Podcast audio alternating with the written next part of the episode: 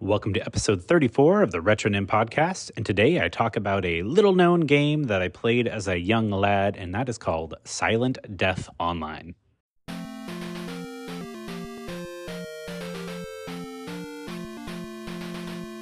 The reason why this is going to be a short episode is because there's really not a whole lot of information available about this game, especially like in my own memory at this point.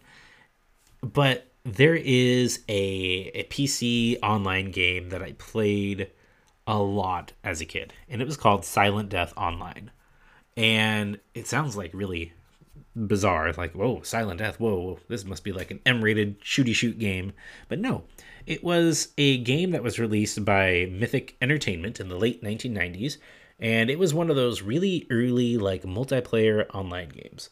And really, it was quite a pioneer in its field because it was just amazing. So, based solely on my recollection of this game, from what I remember, you were you had these different like space factions, and I was most honestly most of the time I was on the green or the red team, but I believe there was also a purple team and possibly a yellow team as well, maybe a blue one. I don't know. There was like four or five different options of teams that you could be on and it was just like a little space shooter game like not too dissimilar in concept from like galaga but it was like you could move into like you were in space and you had your different bases and you could move your ship and even build like a customized ship eh, based on the, the amount of games that you win and how many points that you accumulate and everything. You could use those points or currency or whatever as they had in order to modify your ship and make it even better so that maybe you had like you know a dual wielding uh, gun instead of like you know a single laser or whatever. I, I don't really know. I, again, there's not much documentation about this game. I'm going almost solely based on memory, other than the information that I am able to get up.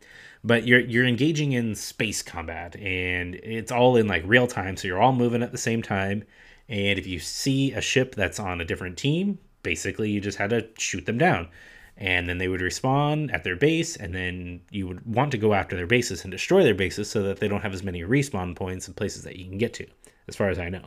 So it was really like it really relied a lot on your skill and how strategic you were at like building your ship but also like how like quickly and quietly you could sneak over to their base and start attacking their shields in order to bring their space bases down. So that was pretty much like the entire game. So you had these little death matches that would last, I don't know, five minutes, maybe 10 minutes. I don't really remember, honestly, how long each match was. But definitely like the competitive aspect of that is just absolutely burned into my brain because you, you know, you start off in the lobby and it had a chat room in the lobby and, you know, probably shouldn't have. It was probably a bad idea, but like you could chat with different players and everything, and especially those on your team, and, you know, trash talk out the butt, basically. Like you, you trash talk everything. Um, so you would be able to chat with them, then you start the game, and then there'd be like a lobby afterwards, and then that was basically it. And you could just continue with your different matches and all that. I, I it was just a really interesting like online experience because my myself and my two older brothers played it, and I think we were all on different teams. Like I'm pretty sure I was on red. My oldest brother was on green, I think, and my other one was on blue. So we all like had our own different teams and we would take turns and most of the time I would get like the last turn because, you know, I was just a little kid. But it was just such an engaging experience and it's probably like one of the very few like online MMO experiences I'm ever going to have in my life because I just never see myself actually doing anything like that again like getting on an online game and devoting hours and hours to it. But with the way with how simple this game was, it's like you could pick up, play it, and then just be done. Like, or you could continue as many matches as you want, but you could also just be satisfied with quick, you know, three to five minute matches and just be finished with it. I feel like even my dad would be interested in playing this game because he is a big fan of Galaga, and quite frankly, that's probably why that was probably the only reason why we were allowed to play this game because it was pretty much just like it's just space battles. Like, it's not gory, it's not you know bad in any way. It was just like pew pew pew, shoot the ships, boom, done, and you moved on but it was just such a really good experience and just the fact that it was working up on dial-up internets uh, internets dial-up internet at the time I, I don't know i do not know how they got this to work it was probably like a big like technological marvel at the time and i just remember that there was just a big like community and fan base around this game like oh, I did. I, it was just such a. It just felt like like an underground experience. Honestly, like something I'm never going to be able to get back because you know clearly the internet is dead and MMOs are pretty much the the same way. You know, everything is so like unbelievably calculated and you know gussied up and all that. But based on just what I feel about it, like it was just such a fun experience at like the height of like the internet time where you know kids were building websites on html and you had web rings and you were just going around signing people's guest books and hey here's an online game that you could play that's like really easy and not like taxing on your computer.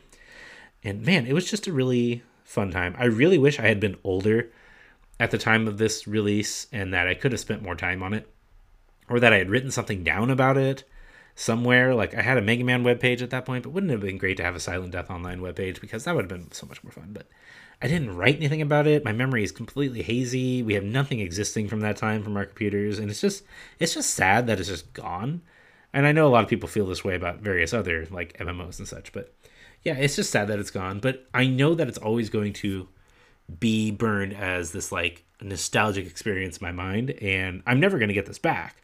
I could probably go and watch some, you know, YouTube clips about it, but really, how many of those have actually survived? Like, YouTube wasn't a thing for years afterwards, and there's who really like took like videos of their computer screen during that time. You know, probably nobody. But just thinking about it, it's just it makes me sad, but it makes me happy at the same time that I was there to experience it. And while I wish I could have more memories about it, I'll definitely cherish the memories I do have. Thank you for listening to the Retronim podcast. You can find me at Twitter with the username at Retronim, that's spelled R E T R O N I M, and through email at theretronim at gmail.com. If you enjoyed this episode, please feel free to rate, review, subscribe, and all of that other fun stuff. I don't even know what it is. You can also check out my other podcast, Henshin Dad, if you are curious about the wide world of tokusatsu. Thanks again for taking time to listen to me today, and until next time, keep enjoying the games that you love.